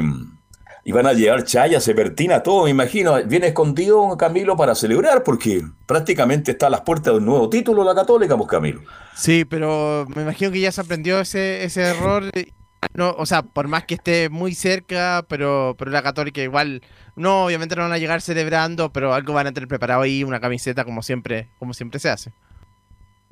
Claro, porque tener en cuenta que Sí. tener en cuenta que claro, pues si si ganan y o sacan un empate, obviamente van a ser los los campeones de del torneo. Pero claro, como bien lo mencionaba, ellos se lo toman con mucha cautela, eh, como han dicho algunos, no han ganado nada todavía, eh, se tiene que jugar el partido. Y respecto al tema de, del COVID y todas estas, estas burbujas sanitarias que han hecho algunos, algunos equipos, como lo están haciendo en Colo Colo, eh, todavía en, en San Carlos de Apoquindo no se ha dicho nada de, de hacer burbuja sanitaria, pero tampoco se ha descartado ese tema. Eh, pero ahora, en la actualidad, eh, los jugadores están yendo desde sus casas a, a San Carlos a entrenar y así sucesivamente hasta que sea el día del partido. Pero todavía probablemente se evaluará durante la semana, pero todavía no es nada concreto. Y el tema del Yo sé viaje, que es difícil. ¿Sí? Eso es lo que te quería preguntar el viaje. ¿Cómo va a ser? ¿Va a ser el mismo día el partido? ¿Se van a hospedar en Viña? Porque hoy día está complicado todo eso, ¿no? Sí, el tema de hacer con- de concentrar todavía no es 100% seguro porque tendrían que tener eh, un eh, eh, al- algo con, con Ceremi tendrían que ver ese tema, pero eh, probablemente pueda que sea eh, el viernes por la tarde, que viajen en caravana, como ya lo habían hecho antes en, en autos, en van y en buses, los jugadores todos bien separados para que no hayan contacto estre o contacto estrecho, si es de, en caso de que haya algún positivo o algo así, pero ahora no hay nada, nada, está todo limpio en, en Universidad Católica, están todos los jugadores disponibles, bueno, excepto eh, Edson Puch, Fabián Orellana y Gonzalo, y, y, Gonzalo Tapia, que son los jugadores que van a estar ausentes, que ya no van a seguir en, en este, obviamente en este torneo, ya terminaron, ya cerraron su año con, con Universidad eh, Católica. Y eh, o, o, el viaje sería el viernes o el sábado por la mañana, que solamente irían bien temprano eh, a Viña del Mar eh, para, para, disputar ese mismo día el, el, duelo ante, ante Everton. Oye, qué terrible todo esto, que, hay que tenga que viajar el sábado en la mañana en un partido tan importante para Católica. En el fondo tienen que irse directo al estadio. ¿ah?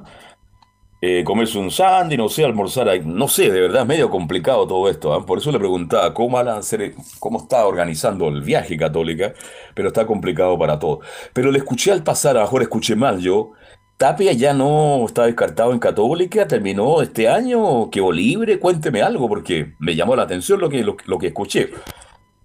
No, me refería a que terminaron este año el campeonato, ya ah, lo ya, cerraron perfecto. para ellos. Pero Gonzalo Perfecto. Tapia es uno de los muy- que no, no, no termina contrato este año. Pero él ya está descartado, sí. Porque no sé, no sé Camilo, Camilo, usted que sigue católica, para mí Tapia sigue siendo un proyecto muy interesante. No, sí, sí, sí. Es un proyecto de todas maneras. Lo que hace es que él ya está lesionado hace varios meses y hace rato que se sabía que no iba a jugar, que no iba a terminar de jugar este campeonato por porque el tiempo de recuperación excede este campeonato. Entonces recién para el próximo. Pero sí, de todas maneras existe mucha mucha confianza en uno de los proyectos junto con, con Clemente Monte. Claro, el gran problema de Católica, Belén y Camilo en este instante es que Católica tiene que renovarle a 7, 8 o 10 jugadores. Y el gran problema es la edad. Porque son jugadores de sobre 30 años. Entonces muchos de ellos a lo mejor no van a seguir en la Católica. Por ahí escuché, leí, no sé, alguien me contó, ya no sé, que Luciano, el Luri, tendría algunas ofertas del fútbol argentino. Pero él qui- quisiera quedarse en la Católica. Y ese es uno de los jugadores con Puch y otros más que van a tener problemas, no por la calidad futbolística, sino que ven que son jugadores ya muy avesados para renovarle un contrato. Sí, ahí seguramente después Belén nos va a detallar la lista, pero son varios los que terminan contrato. Pero hay declaraciones, Belén, justamente esta, de esta jornada.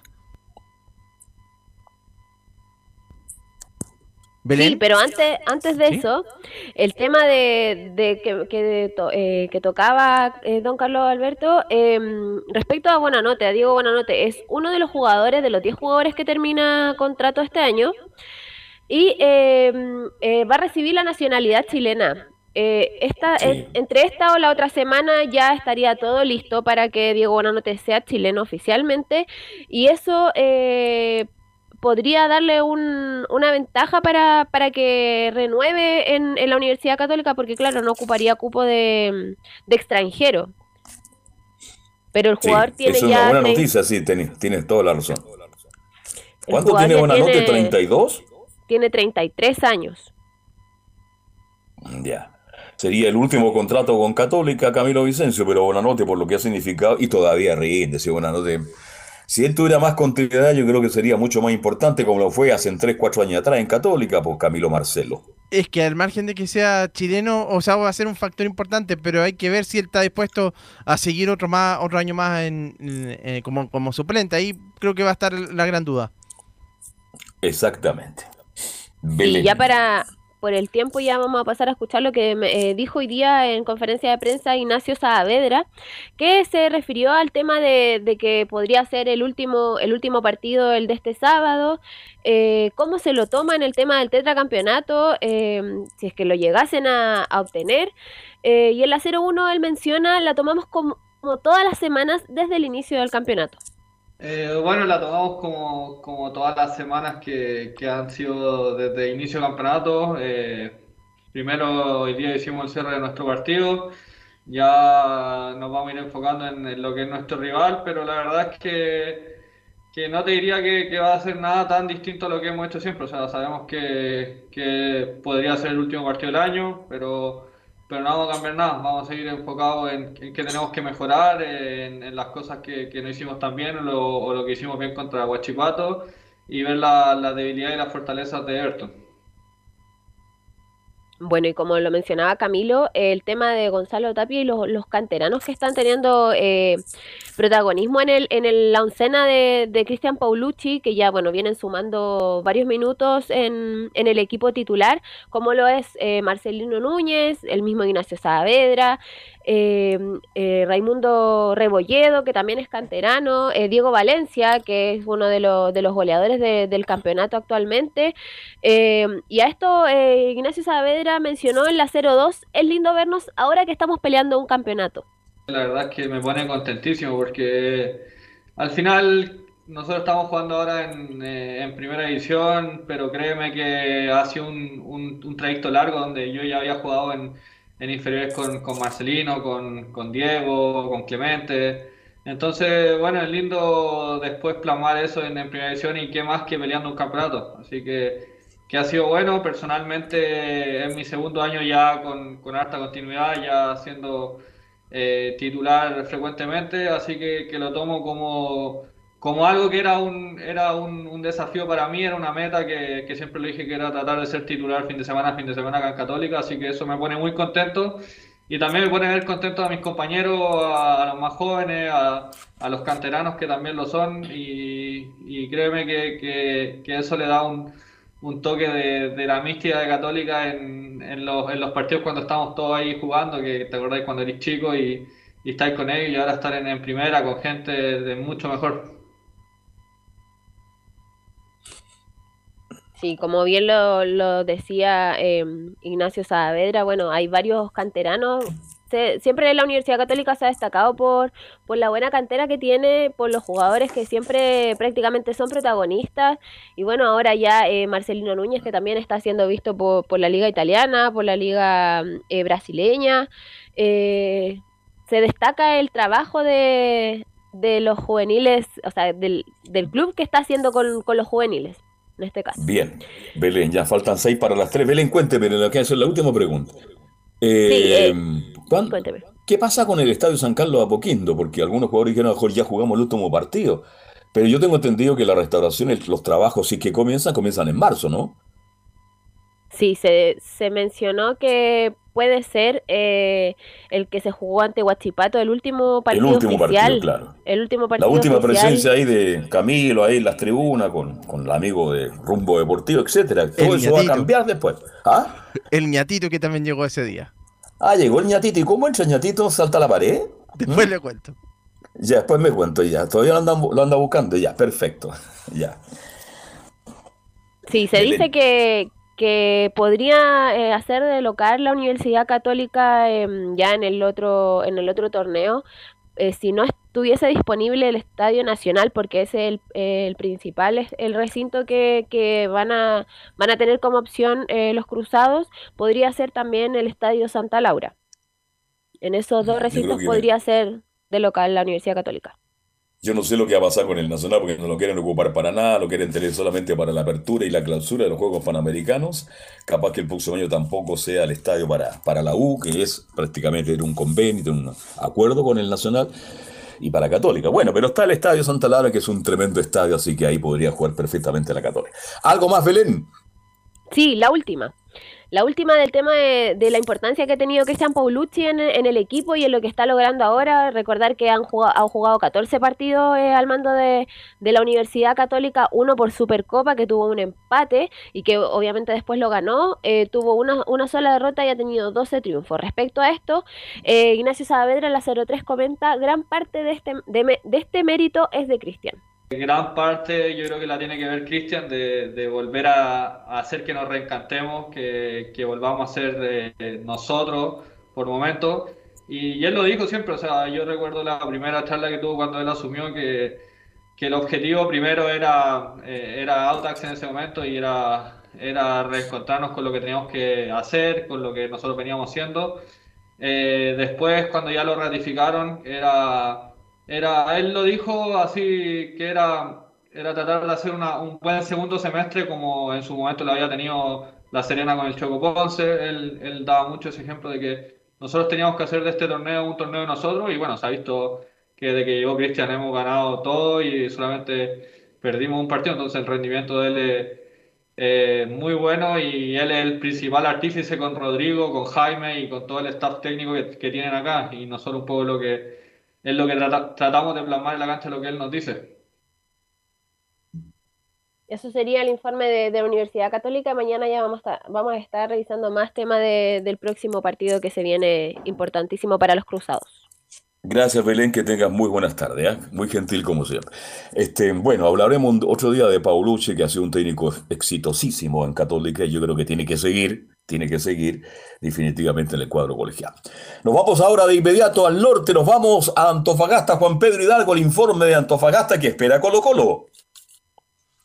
Así es, Carlos Alberto, Deportes Antofagasta que se prepara indudablemente para lo que es el partido con la escuadra eh, Alba, la escuadra que eh, pelea aún la opción del título, pero eh, eh, escuchemos lo que dijo el técnico de Deportes Antofagasta luego del empate 0 a 0 y de haber asegurado su clasificación a Copa Sudamericana por tercera vez, pero por segundo año consecutivo. Deportes Antofagasta a participar en eh, torneo internacional. La idea, los desafíos siempre eran poder indudablemente tener la opción de pelear el título, lo dicen dos o tres jugadores, pero indudablemente pelear la opción de buscar la alternativa a la Copa Libertadores. Pero el técnico del CR, recordemos también que llegó a mitad de temporada, él llegó luego de la salida del técnico Juan, eh, Juan José Rivera y asume Rebeco este fierro caliente que es eh, Deportes Antofagasta y se hace cargo de este buque en lo que es la escuadra del CEDA. Escuchemos al técnico de Deportes Antofagasta, Diego Rebeco, que habla de- del torneo irregular, pero se consiguió el objetivo el técnico de Deportes Antofagasta. Sí, bueno, yo creo que para todos los equipos ha sido un, torneo irregular. Eh, hemos luchado por un tema de pandemia durante, durante todo el torneo. Eh, nosotros veníamos con una seguidilla de partidos muy buenos y por ahí el, el tema COVID no- nos cortó esa racha que nosotros veníamos teniendo.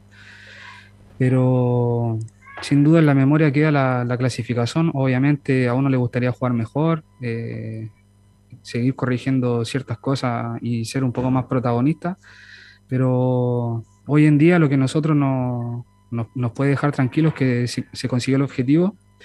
Eh, quizás hubiera sido distinto si, no sé, si hubiéramos querido arriesgar un poco más y hubiéramos par- eh, perdido partido y no hubiéramos sumado puntos, pero la idea de nosotros siempre fue sumar. eh, si bien, como tú dices, quizás no como la, la forma que uno quisiera, pero lo que queda es el, el trabajo que se hizo y el objetivo que, que se consiguió. Así que contento por eso. Contento y siempre agradecido también por la oportunidad que se le dio al técnico de poder estar dirigiendo un equipo profesional. Es el independiente que siga o no siga en la próxima temporada como técnico de la escuadra del CEA, él es funcionario del club. O sea, él tiene que comarse a donde le indique eh, Deporte Antofagasta para poder eh, seguir en la escuadra del CDA. Pero hoy habló en conferencia eh, uno de los referentes, uno de los que ha sido los referentes quizás de Deporte Antofagasta y preparando la concentración, pero habló de lo personal también, en la opción de lo que ha sido su trabajo. Habla de lo que ha sido este torneo irregular para, para los, todos los clubes como Deporte Antofagasta y también respecto a lo que se consiguió del objetivo, que era clasificarse, eh, clasificar a un torneo internacional, que es Byron Nieto que estuvo en conferencia con Deporte Antofagasta. El audio 2, eh, perdón, eh, el audio 2 habla de la confianza en él y eh, de lo que está enfocado siempre en Deporte Antofagasta porque estuvo en los planes, eh, o está en los planes de poder ser eh, ubicado o llegar a Santiago. Católica lo tiene en su carpeta como refuerzo y también lo que le apuesta como es ir a la selección, el audio 2 de Nieto que habla de la confianza en su trabajo y de lo, de lo enfocado que está en Deporte Antofagasta. la confianza en mí, en el trabajo, en el día a día, en la semana. Y creo que se ha reflejado en en la cancha, así que contento por ese lado, por el mío y bueno, y aportar al grupo con un granito de arena, siempre bienvenido. Eh, bueno, la verdad, para que te voy mentir, no sé nada. Eh, yo estoy enfocado aquí en Antofagasta, todavía nos queda un partido que jugar, queda Colo Colo, que es muy importante para nosotros, lo queremos ganar. Y nada, todavía estoy enfocado aquí en Antofagasta, me queda contrato vigente, así que Antofagasta es mi prioridad hoy en día.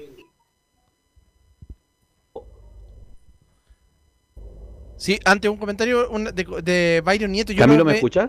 Sí, sí. Ah, eh, eh, Juan Pedro, justo yo lo vengo siguiendo a, a Byron Nieto desde que estaba en Barnechea. Ya se notaba que, que en cualquier momento podía llegar a un equipo de primera división, jugaba por la derecha y, y ya tenía proyección. Y en Antofagasta creo que le había faltado continuidad.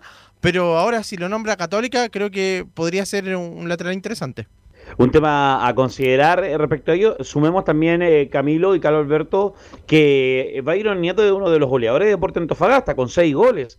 Nueve tiene mm, eh, Tobías Figueroa, seis Eduardo Bello también Byron Nieto. Y ha hecho goles en momentos importantes para la escuadra del CA con remates de media distancia, también algo que ha marcado en ese sentido eh, el lateral de la escuadra Puma. Escuchemos el siguiente audio también de Byron Nieto respecto a lo que es eh, la primera opción. Eh, siempre fue ser campeón, pero es bueno siempre ir subiendo el nivel, lo comenta el lateral del CDA. Nuestra primera opción siempre fue ser campeones. Para eso nos entrenamos día a día todo. Y bueno, se nos dio la Copa Sudamericana, que obviamente ya Antofagasta ya nos estamos acostumbrando a, eso, a clasificar una copa, darle una alegría a la gente. Así que no, más que nada eso. No. Bueno, yo creo que la confianza, obviamente, que, nos da un poco más, ya que estaba más, antes con nosotros estaba varios años, todo, el día a día. Entonces ya jugar con él te dejaba un poco más libre. Entonces yo por lo menos me sentía con mucha confianza con él, eh, me sentía cómodo dentro de la cancha. Así que por eso yo creo que igual subí mi nivel, que la confianza es muy importante en el juego. La confianza, la tranquilidad, subir el nivel respecto a lo que fue también que Redeco estuviera en la banca del Club de Deportes Antofagasta. Lo decíamos, el CEA se prepara para enfrentar el sábado a la escuadra de Colo Colo en el Estadio Regional, un partido importante para la escuadra Alba, pero un Deporte Antofagasta que indudablemente concentra y se prepara también para lo que va a ser las siguientes temporadas, pero tiene que hacer el trabajo continuo para lo que es este partido del día sábado de Deportes Antofagasta. Aún no se pone eh, eh, ventas a la entrada acá en el Estadio Regional, se le preguntó a la gente del CDA y esperan ya mañana tener listo eso porque ya mucho hincha colocolino anda preguntando para esa opción. Antofagasta está en fase 4, la opción que se puede ocupar el, el aforo máximo para poder tener este partido el día sábado en el estadio regional y que por supuesto vamos a estar en vivo a través de todas las multiplataformas llevando este compromiso entre T Deportes y Estadio en Portal Local Alberto Camilo, eh, el informe de este sea que se prepara para enfrentar el sábado a la escuadra de Colo Colo. Ahí está justamente Juan Pedro, muchas gracias por, por el informe entonces. Abrazo Camilo, buena Ok. tarde. Chao. ¿Me escucha Camilo? Sí, sí. Ahora sí, perfecto. Eh, nos queda tiempo por Laurencio el que decide, pero Laurencio tiene que informar algo de Auda, Unión Española y Palestino. Laurencio.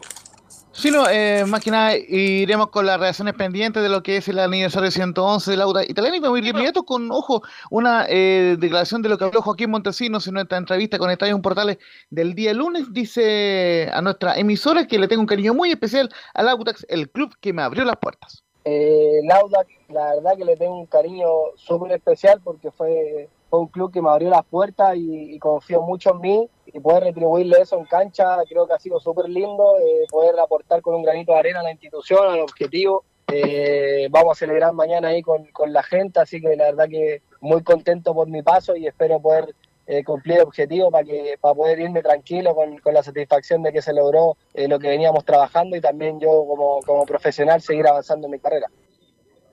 Y lo último Oiga, que vamos a Laurencio, escuchar- perdón, dígame, Laurencio, yo escuché ayer la nota de Monte, Montesino. Eh, ¿Él termina contrato? ¿Tiene alguna oferta? Porque está muy contento, estoy muy feliz, estoy muy agradecido. Sobre todo ahora que estoy terminando, dice, ¿qué pasa con Montesino? Si es que tiene alguna oferta, obvio que se va a ir, pero ¿tiene alguna oferta concreta? ¿Tiene contrato yo vigente? menos- Cuéntenos.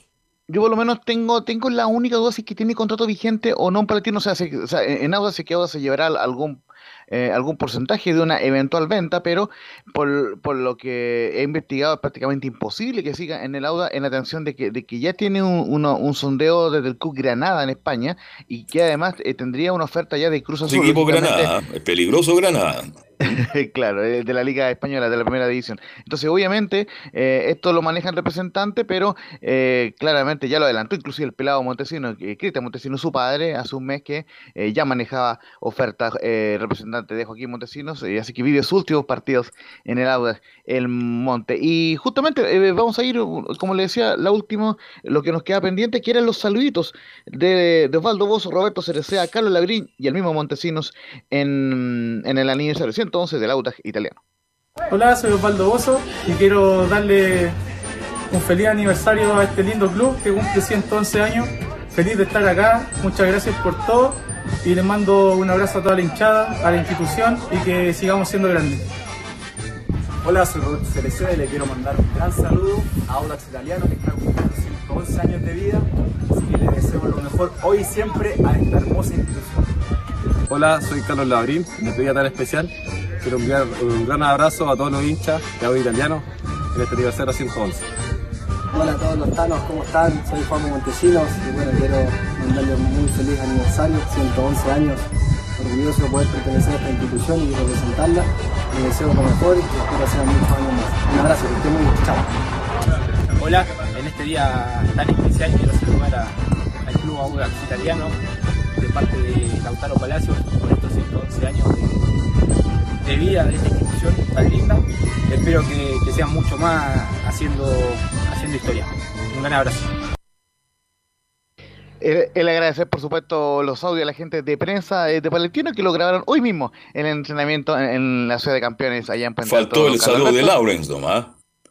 Eh, pero estuvo el del Lauta, eh, de, de Lautaro Palacio, por los 111 años. Felicidades a toda la hinchada del Audax italiano y felicitaciones por clasificar a Copas Internacionales. Justamente el domingo se juega la, la buena campaña de. Libertadores. Muy buena campaña de Audax. Muy buena para el plantel que tiene. Ahora, ¿qué pasa con el Vita? Está conversando, le van a renovar. Porque el Vita el otro día dijo: Estoy esperando ofertas, acepto ofertas. Le, le tengo información, conversará al final de la, de, la, de la temporada con la dirigencia, a diferencia, ojo, de lo que pasa con Roberto Sensini en Everton, que muy probablemente se vaya a Newell's Old Boys. Es una información que manejamos ahí con los colegas de la quinta región, así que interesante ahí lo, lo que se marca con usted los se refiere al. Boquitas, al Rubio Sensine. ¿ah? Tal cual. Yo, yo, yo una última ahí para eh, comentar eh, brevemente con Camilo, confirmado y presentado ya como nuevo técnico de Venezuela, José Néstor Perkeman, ex, ex técnico de la Argentina y de Colombia. Oye, se fue Peckerman a Venezuela. Ser un trabajo de, lar- de larga data, ¿eh? un trabajo largo. Yo creo que por eso asumió y con un billete más o menos largo también, porque él no tiene ninguna opción de poder clasificar ahora, así que es un trabajo de gran aliento. Bien por Peckerman, un técnico ganador, lo conocí cuando trabajó acá en las divisiones menores de Colo Colo. Bien, Laurencio, gracias, muy gentil, gracias Camilo, gracias a todos. Y mañana a la una y media, si Dios no dispone otra cosa, hacemos todo junto, Estadio en Portales. Gracias, bueno.